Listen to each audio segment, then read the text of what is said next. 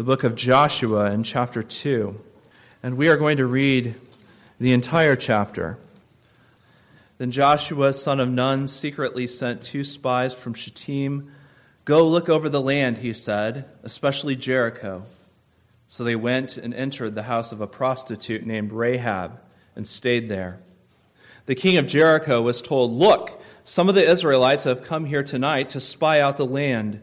So the king of Jericho sent this message to Rahab Bring out the men who came to you and entered your house, because they have come to spy out the whole land. But the woman had taken the two men and hidden them. She said, Yes, the men came to me, but I did not know where they had come from. At dusk, when it was time to close the city gate, the men left.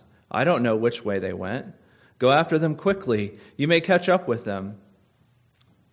But she had taken them up to the roof and hidden them under the stalks of flax she had laid out on the roof. So the men set out in pursuit of the spies on the road that leads to the fords of the Jordan. And as soon as the pursuers had gone out, the gate was shut.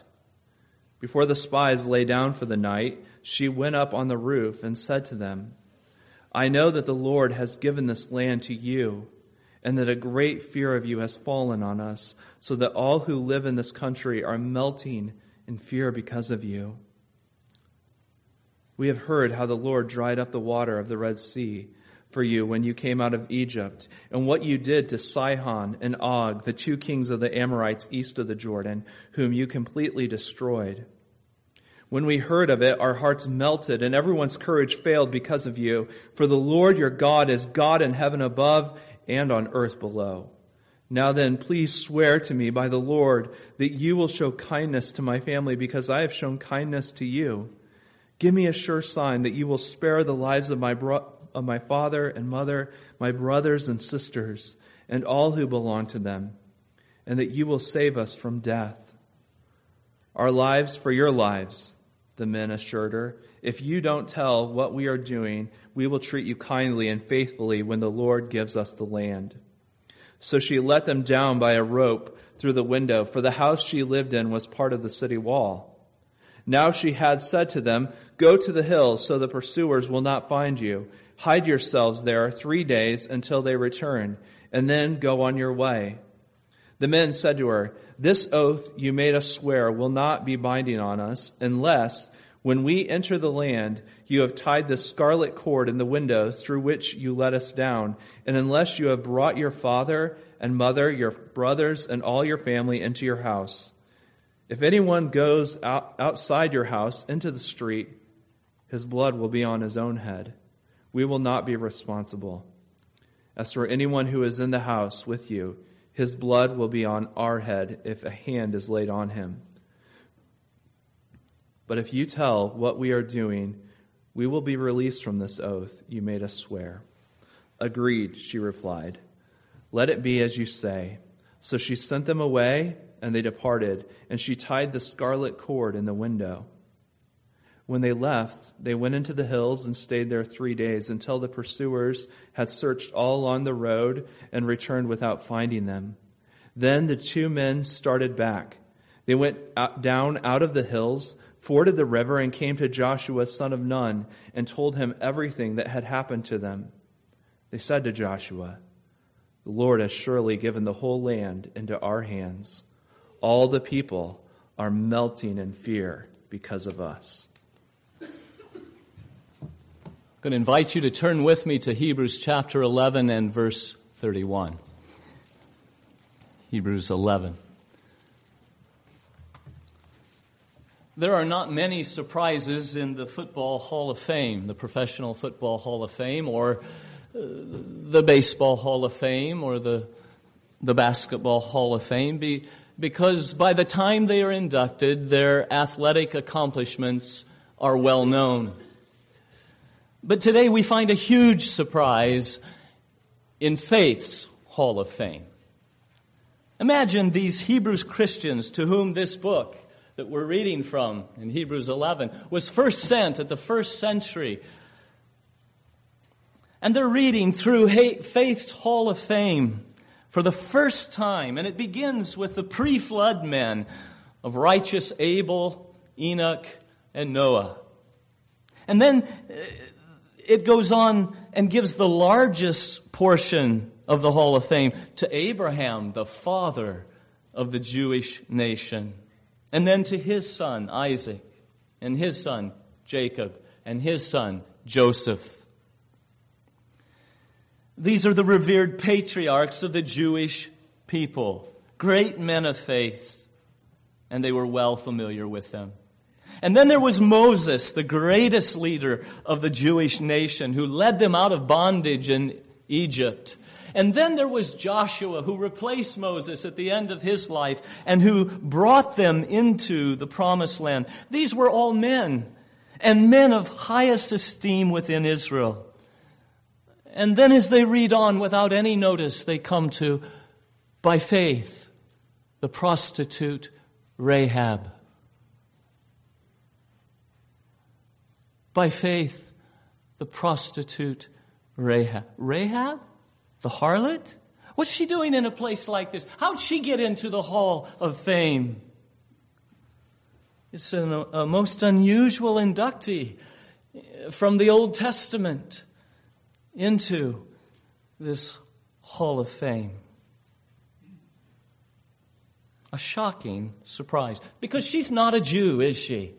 She's not a part of that privileged nation that belonged to God, to whom God gave His word, who rested under His favor and blessing, to whom God revealed the greatness of His glory, His law, His gospel. No, she's not a part of Israel. She's an outsider.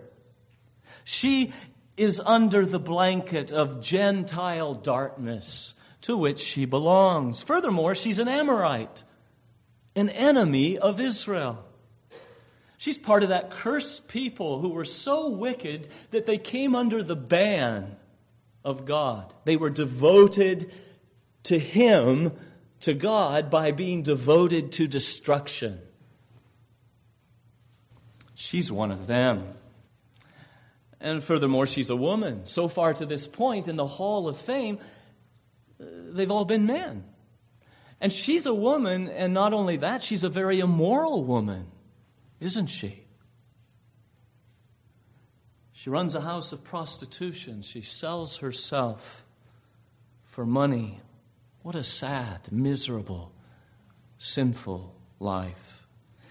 So, what's an Amorite harlot doing in a place like this? How'd she get into this hall of fame? And of course, our text answers by faith. The same answer for Abraham, Isaac, and Jacob, and Joseph, and Moses, and Joshua. By faith, the Rahab, er, the prostitute Rahab. That's the one reason she's here. And upon closer examination, it really is an amazing faith. So that's our assignment today. Let's look at this faith of the prostitute Rahab. Last week we saw that Joshua and the Israelites were now coming into the land that had been promised to their forefather Abraham some 500 years earlier. And now they're coming in. It's the second time they've been here, the first time they turned away in unbelief. They're back after 40 years in the school of faith. And immediately they face a huge test of their faith because they're the first city in conquering the promised land is this impregnable city its great walls, Jericho. And then God gave them a battle plan for taking that city, which was an even greater trial to their faith. But they believed God, and so they followed His word to the letter. They trusted and therefore obeyed. And by faith they marched. And they marched around Jericho. And the walls came a tumbling down as we sing. The Israelites rushed in and killed everyone as they were commanded, for the whole city was devoted to destruction. But there was one exception that we saw last week in Joshua chapter 6. One exception. They spared Rahab, the prostitute, and all of her family that was in the house with her her parents, brothers, and sisters, and so on. And here in Hebrews chapter 11 and verse 31, we're told why she was spared. By faith, the prostitute Rahab, because she welcomed the spies, was not killed with those who were disobedient. So here's faith receiving. That's what we see with Rahab. We see faith receiving, receiving the spies and receiving salvation. Joshua had earlier sent two spies into Jericho when traffic in and out of the city was still going on. Once inside the gates, they made their way to Rahab's house, perhaps thinking that they would not be noticed since men were always going in and out of that home. And our text says that she welcomed them. She welcomed them. Now, that may not sound like much to us upon uh, the first read, but what she did was very dangerous. She harbored two enemy spies. And Jericho's secret service was onto her. They had spotted these men.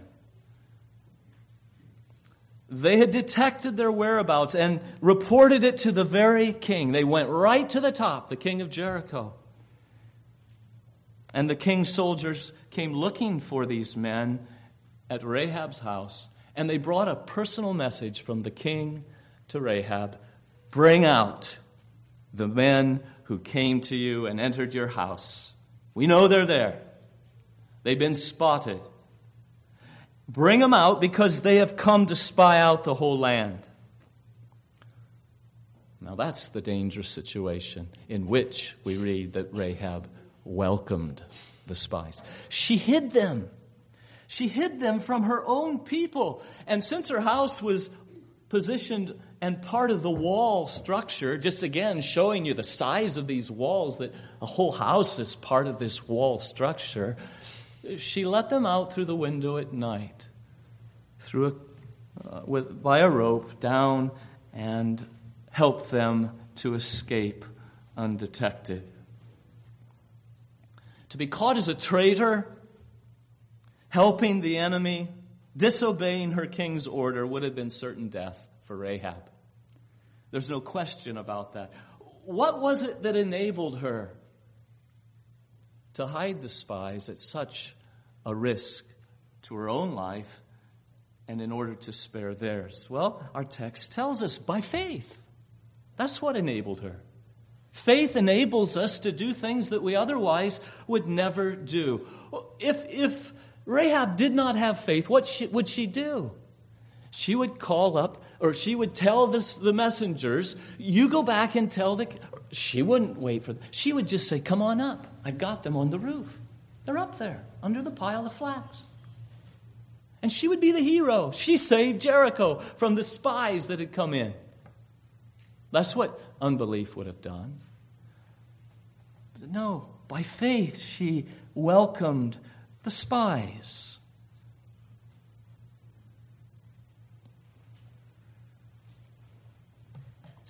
Behold the power of faith.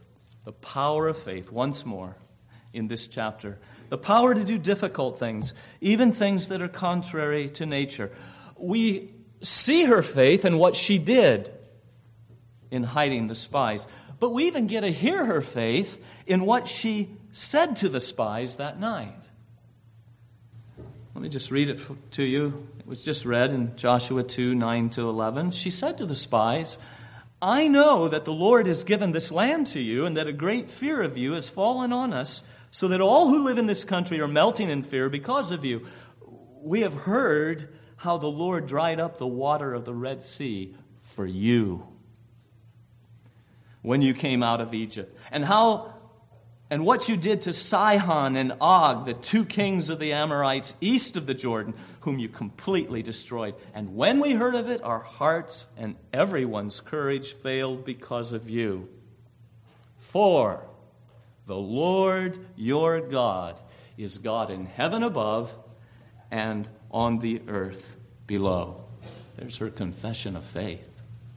She professed Jehovah, God of Israel, to be the God of heaven and earth, the whole shoot match, the whole universe. He's God. So she had heard a report. How did she come to know this God? She had heard a report about him. A report about the Lord, the God of Israel. You see, God had acted in such a way back in Egypt that his fame would be spread among the nations. And here we are seeing that. Indeed, what God had done at the Red Sea didn't stay at the Red Sea. That story just ran like wildfire and all the way here to Jericho, and they heard about the God of Jacob, the God of Israel. That he is a God of power, of love, who acts for the salvation of his people. She had heard the report. And more than that, she believed the report. And because she believed, she acted accordingly. She wants to be on God's side. Not fighting against this God of Israel, but to be on his side. This God who acts in might to save his people. And so she forsakes her gods, her people, her nation to become a part of God and his people. She confesses him as the God in heaven above and on the earth below, and she abandons her loyalty to her native gods and people and risk all to join the Lord and his people. I say that's amazing. We saw the same thing in Abraham, didn't we? Abraham, when he was still uh, he's the man of faith, the father of the Hebrew nation. That when God's word found him as an idolater and called him to leave his people and his land and to go to a place that God would later show him, he didn't cling to that, that land uh, that was his from birth, but he forsook it. Why? Because he believed God and he, he went with God and became the father of his people. He left behind his idols, his people, his country. And it was all motivated by faith in the God who spoke and revealed himself. But Abraham, father of the faithful, has nothing on this Canaanite woman, this Canaanite prostitute, because she too forsook her inbred loyalty to her gods, her country, her people, and instead identifies with the God of Israel and his people. That's contrary to nature. It's not what people generally do. They're patriotic, they, they stick to their people. But here is the power of faith, more strong than the love of country and the fear of death. You know, something similar happened to that Moabitess, Ruth. There she is in Moab. And what does she say to her Israelite mother in law, Naomi? Do not entreat me to leave you. No, I'm going with you. I'm going with you. Though I've been raised as a Moabitess with all my gods and idols, I, am leaving them. And where you go, I will go, and where you lodge, I will lodge, and your people will be my people, and your God will be my God. That was her confession of faith. And it's very similar here with this prostitute of Jericho, forsaking her own people to become one of God's people. That was the invitation that Moses made to his Midianite father in law Come with us. Come with us. We're God's people. And, and if you come with us, we will do you good because the Lord has spoken well concerning Israel. And we who know him and are his people would say that to every one of you who are not his people. Come with us. We're going to the celestial city. Come by faith to Jesus Christ. Forsake your, your people, your world, and come and join us because God has spoken good things concerning his people. Without faith, she wouldn't have acted this way. But by faith, she welcomed the spies. That's the power of faith. Look, secondly, at the preciousness of faith. The preciousness of faith. And the preciousness of faith is seen in the precious blessings that it won for her that it brought to her. She received precious blessings, nothing less than salvation. By faith, she was brought out of the world and into the family of God. translated out of the city of destruction, Jericho, and into the wonderful people of God. Notice how our text puts it. Verse 31 By faith, the prostitute Rahab, because she welcomed the spies, what did it bring for her, this faith? She was not killed with those who were disobedient. So she didn't perish with all of her disobedient people of Jericho. When the walls came down and all were put to the sword and the city burned, she escapes the judgment of God.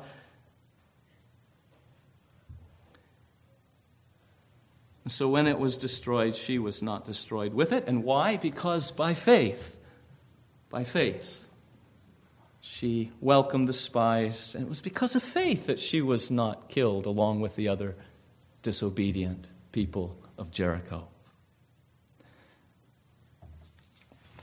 Now, before anyone starts a pity party for the poor victims of Jericho, how could there be a God in heaven who's just if he commanded his people to wipe out the city of Jericho? Let me ask you a question. How many of you would complain if a bolt of lightning from heaven wiped out a whole camp of ISIS fighters who've been beheading children and people who do not confess Islam? You say, oh, not, not me. They deserve it. They're enemies of God, and if God struck them with lightning, then they would well deserve it. Jericho was like ISIS. They were wicked, perverted, violent people. Grossly immoral, cruel, sacrificing their children to their gods. It's said that in building these huge walls around their city, they put live babies into jars and built them right into the walls, thereby hoping to appease the gods and win favor and protection, that these walls would keep out the enemy. These are the people of Jericho. Don't get the idea that these are innocent people that didn't deserve to be destroyed by God's wrath. The land was vomiting them out. They are so vile, the land would not put up with their pollution any longer. That's how the Bible describes them. So, Jericho, under the ban of God. You know, over 400 years earlier, almost 500 years earlier, God had promised this land to Abraham and his descendants. You Remember in Genesis 15, he told Abraham, I'm going to give you the land, but you're not going to receive it right away. You're going to have to wait a while, quite a while. Because you're, you're going to have to live here like a stranger in a foreign land. So that means no foundations on your house, just tents. And you'll just float around. And then for, for 400 years, your people are going to go into another nation, and there they will be mistreated and, and persecuted. And, and after that, I'm going to bring them out, and then I'm going to bring them back to this land in the fourth generation. And the Lord tells Abraham why. Why the long wait? Why make his people wait so long that it would be a great trial to their faith and great inconvenience to them? Because the sin of the Amorites has not yet reached its full measure. The people in the promised land, in Jericho, they are sinners, they are wicked, they are vile, but their sin has not reached its full measure. The cup is not all the way to the top yet. Do you see the, the patience of God toward these wicked people? I'm not going to come with judgment yet. I'm going to be patient. And what did they do to God to show their thanks for his patience? They were disobedient to him. You see that in the text. She, she was not killed with the rest of the people who were disobedient. Who did they disobey? God. What laws did they disobey? They didn't have the scriptures like Israel did, but they had the law of God written on their hearts as human beings made in the image of God. stamped upon their conscience the voice of God within that knew it was wrong.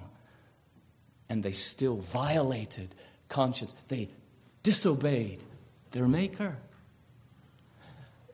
Don't ever think that the moral laws of God are just for Israel in the Old Testament. God judged nations for not obeying his law. And here is the nation of Jericho. They are disobedient to God, and now the cup of God's wrath is filling. It's filling. It's all the way to the brim. Such sins that cry out for immediate punishment. Our text calls them disobedient. Uh, that's why they were destroyed. But that word uh, can also be translated unbelieving. And of course, those two words go well together, don't they? Um,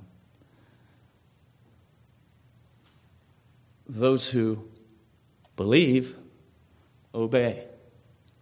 That's something that we find together. Those who have the left leg of trust in God have the right leg of obedience to God.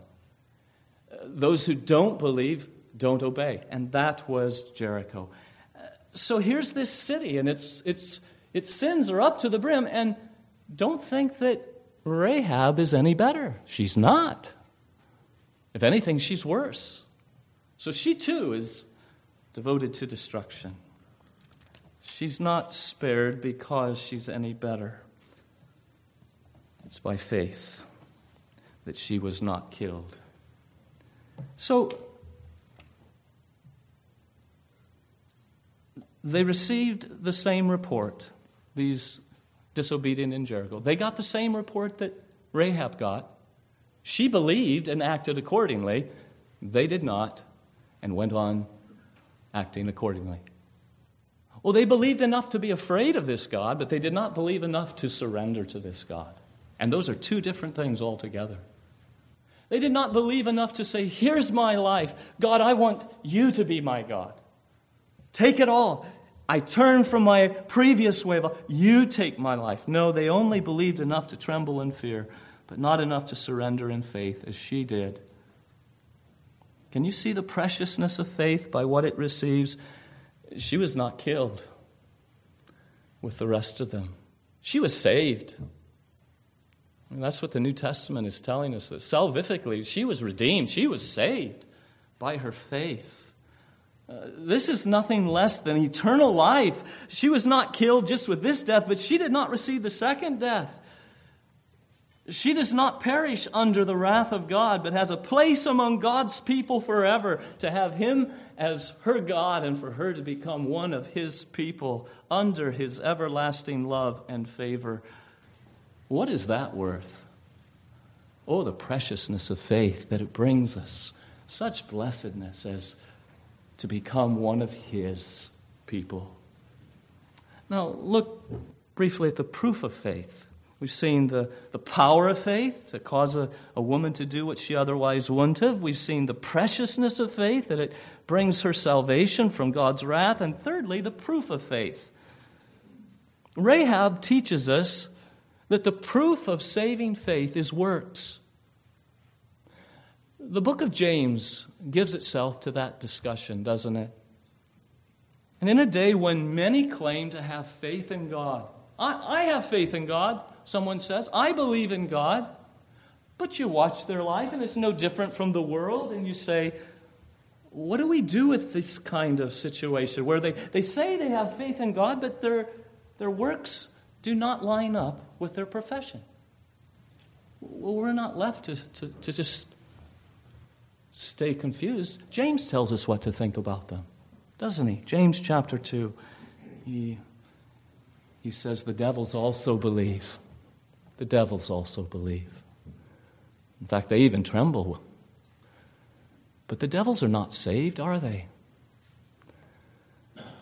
James says that faith without works is a faith that does not save anyone. A faith that does not work does not save anyone. He's warning us that there is such a faith that won't save. It's dead, it's useless, it, it, it won't deliver in the day of God's wrath.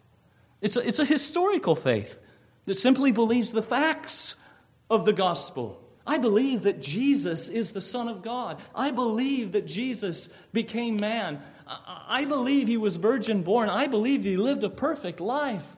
I believe he died on the cross in the place of his people. I believe he was dead and buried, and I believe he was resurrected. I believe he's coming one day and will send people to hell or heaven based on whether or not they have trusted in him. I believe it. But they have never committed themselves to this Jesus in the commitment of faith. He says, Here's my life. I want you to have it. I want you to come, and I, I want my life henceforth to not be lived disobeying you, but following you. That's the commitment of faith. But faith without works is a faith that does not lead men to obey God's commands. Faith without works does not lead men to be killing their sins and living a holy life. Faith without works does not move men to love and forgive others, even their enemies. Faith without works is not willing to deny themselves and to take up the cross on which they will die in order that they might follow Jesus and live according to his way. And all faith without works is a dead faith that doesn't save. Because true faith in Christ not only brings his righteousness to my account in heaven, but it also brings his Holy Spirit into my heart on earth. And his Spirit works in me, giving me both the will and the desire to do what pleases him.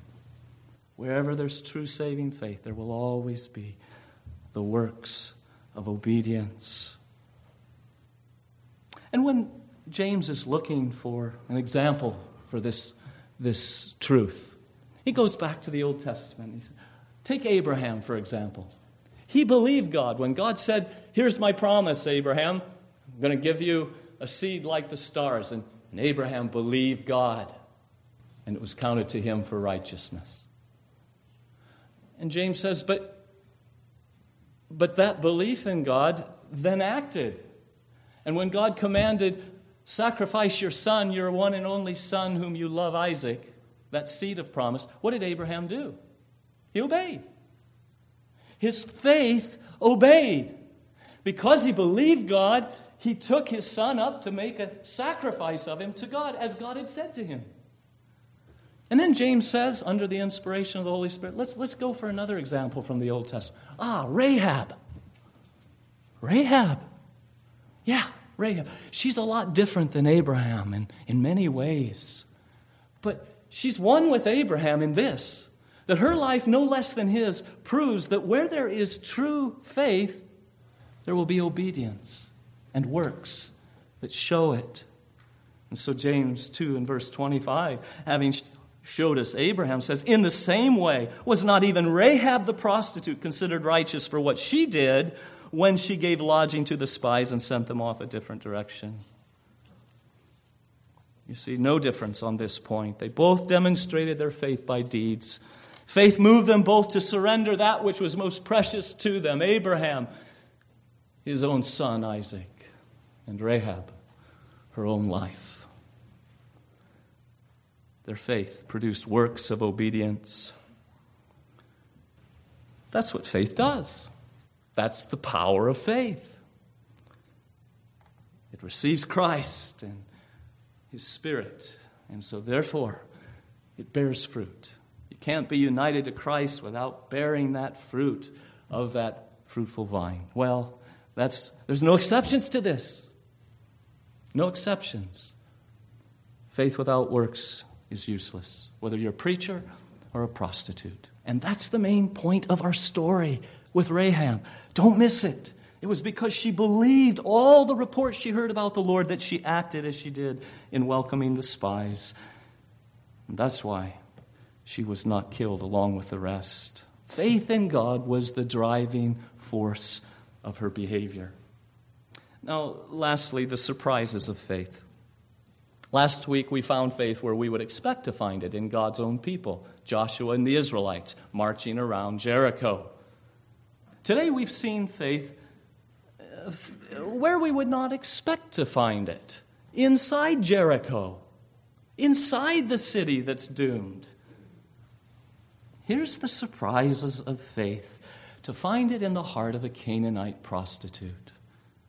And how we need this example of Rahab's faith. It shouts to us that salvation is not given to those who deserve it, but salvation is a free gift given to those who deserve God's wrath and God's destruction, and yet who believe the report that's been given to them. Rahab shows us the freeness of the gospel. We don't have to be good enough to be saved. Just this week, I heard of a young man who had been invited to this church, and his response was, I can't come to church because I'm not good enough. Folks, the devil's lie is alive and well. People are thinking they've got to be good enough to be saved. Jesus doesn't say that God so loved the world that he gave his one and only Son, that whoever is good enough will not perish but have everlasting life. But many, many, many, many people think that's what it means. No, the, the gospel says that, that whosoever believeth on him shall not perish, but have everlasting. And Rahab's a beautiful illustration of that picture. She wasn't good enough to be saved. She's a, an Amorite prostitute, disobedient, deserving God's wrath, and she's saved by faith. Faith. Don't say I can't come because I'm not good enough. That's precisely why you need to come to Christ. He saves people who aren't good enough. If you tarry till you're better, you'll never come at all. Not the righteous, not the righteous. Sinners, Jesus came to call. To say I'm not good enough is like saying I can't go to the physician because I'm sick. I'm not well enough yet. It's like saying I can't go to the cleansing fountain because I'm so dirty. I'm not clean enough yet. Folks, that's why you go to the fountain to be washed and cleansed. That's why you come to the great physician, to have him heal you of your waywardness, your love for sin. I can't go to the feast because I'm hungry. I can't come to the fountain of living waters because I'm so thirsty. I can't go to the Savior of sinners because I'm a sinner. He came to seek and to save that which is lost. And Rahab the, the prostitute came just as she was. She trusted, she believed, and she was saved. She didn't remain a prostitute. You say, but it still calls her Rahab the prostitute in the New Testament. That's to the glory of God, to remind us of what she was when grace found her. But wherever faith is found in any human heart, right alongside of it is that Siamese twin of repentance. And she turned from her sin by the power of the Holy Spirit to the glory of God's grace. And her presence here in the Hall of Faith should encourage every sinner to come just as you are and put your faith in the Lord Jesus, knowing that the vilest offender that truly believes that moment from Jesus, forgiveness receives. And her salvation should encourage all of us who have loved ones, loved ones who are lost in sin and in, in in nature's chains that God saved a prostitute from Canaan. So keep praying, keep witnessing. Our Lord Jesus is mighty to save and delights to save the very worst of sinners, even the devil's castaways, as George Whitefield said. What a surprise of faith. Rahab had so little to help her faith, didn't she? She just heard a report about Israel's God.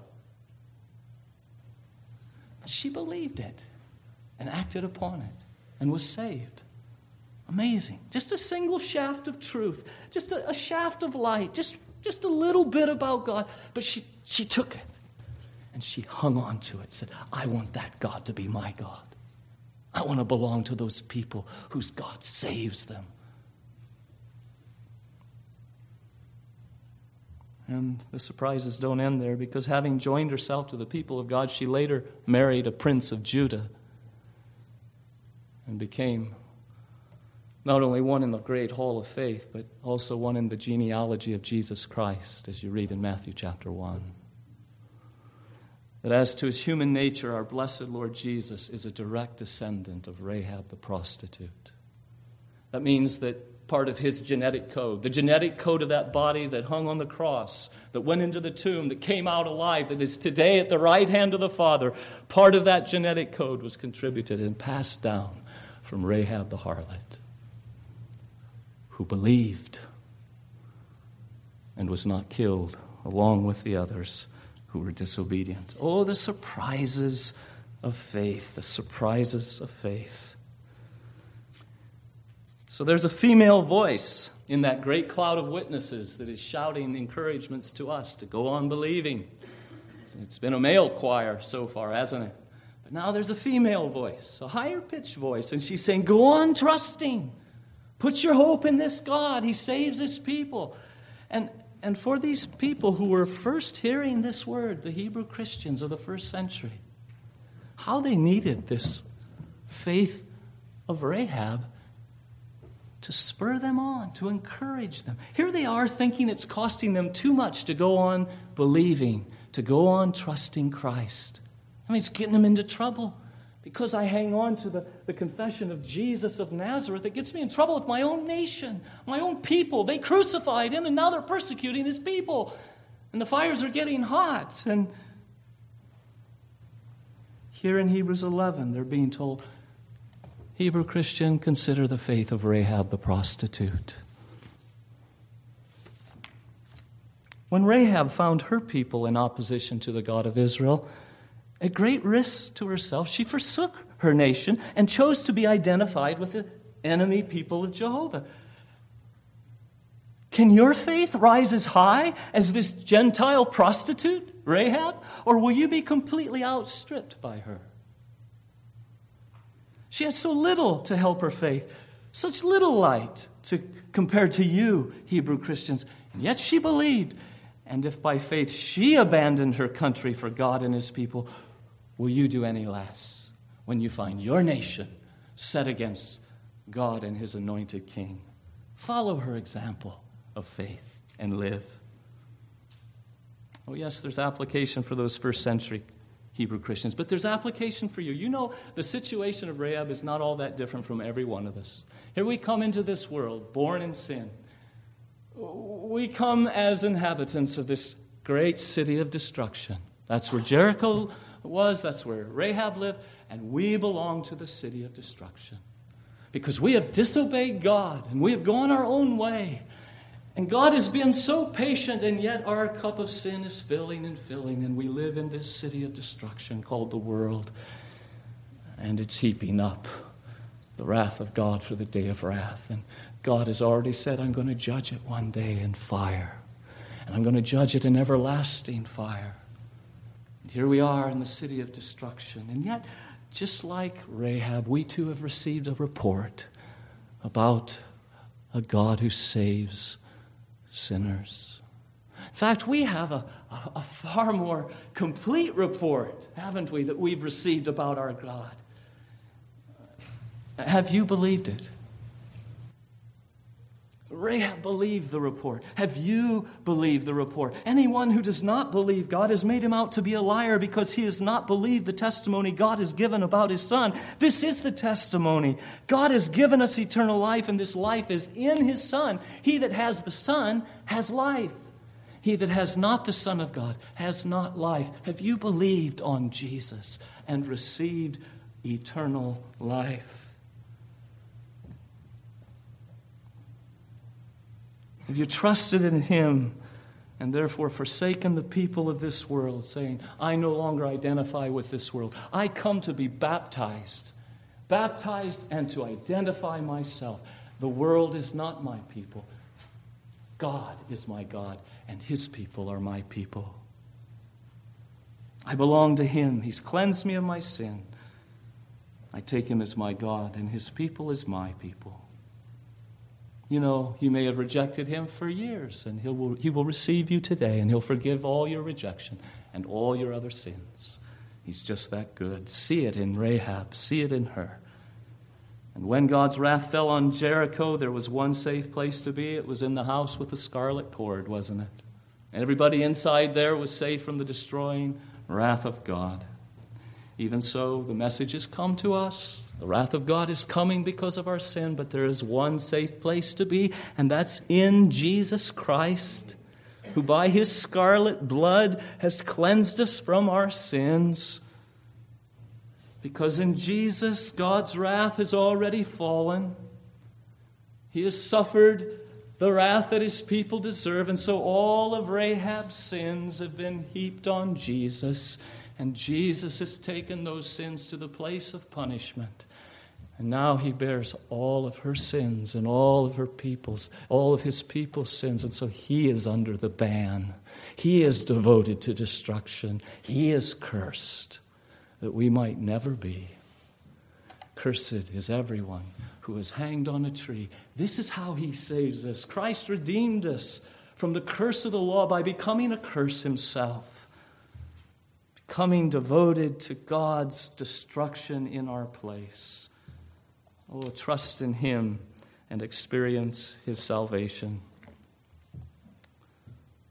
There are these surprises in faith's hall of fame. Let's learn from them the important lessons they carry. And it reminds us that there will be surprises in heaven. John Newton said he expected to find three great wonders in heaven. When I get to heaven, first of all, I'll be surprised at who's there. Didn't expect to see her here. Rahab? Wow. Converted homosexuals? Concerted, con, con, converted mass murderers? Wow. People like the thief on the cross who lived their whole life for self and sin, and yet in the 11th hour repented and trusted in Jesus' blood. Yes, they're here. They're here. For Jesus' blood can make the foulest sinner clean. And, and when I get to heaven, I'll be surprised at who's not here. Who's not there? That preacher who preached God's word every week to us such help, even to the saving of souls. But he offered a Christ to others that he never took himself. He gave the medicine to others without taking it himself. He's not here. Jesus says there will be many in that day who preached, who will hear, Depart from me, I never knew you. Surprising that who's not here? Where, where's that young teenager that was so vibrant for Christ, carried her Bible to school, was a witness for him. Oh, you didn't hear. She abandoned Christ. She did not persevere in the faith. It got tough for her. She had to make a decision between a guy and Christ, and she went with the guy, or she went with the job. She went with this or the other, and only showed that her faith was not the saving faith that produces a life of holiness. Oh, yes, I'll be surprised at who's there and who's not there. But Newton says the greatest wonder of all will be that I'm there. That I'm there. Me who sinned against such grace, such love, such light. Shocking surprising, amazing grace that saved a wretch like me. Oh, what Jesus has done for this soul of mine, the half has never been told. Who would not know him? Who would not love him? Who would not serve him? Who would not offer themselves up to be on the Lord's side? Let's pray. Thank you, Lord Jesus, that the record books of faith record a Rahab in them to teach us the freeness of the gospel, that you would curse your own son that she might escape that curse. And indeed, that you would do that not only for Rahab, but for every other sinner deserving of everlasting damnation who cast their faith upon you. We've heard the gospel. We've heard so much good news about you. Keep us from yawning under it. Keep us from just ignoring it. Help us to treasure our Lord Jesus and bring others to trust in him like Rahab. And so to give you all the praise for your wonderful grace, we pray in Jesus' name. Amen.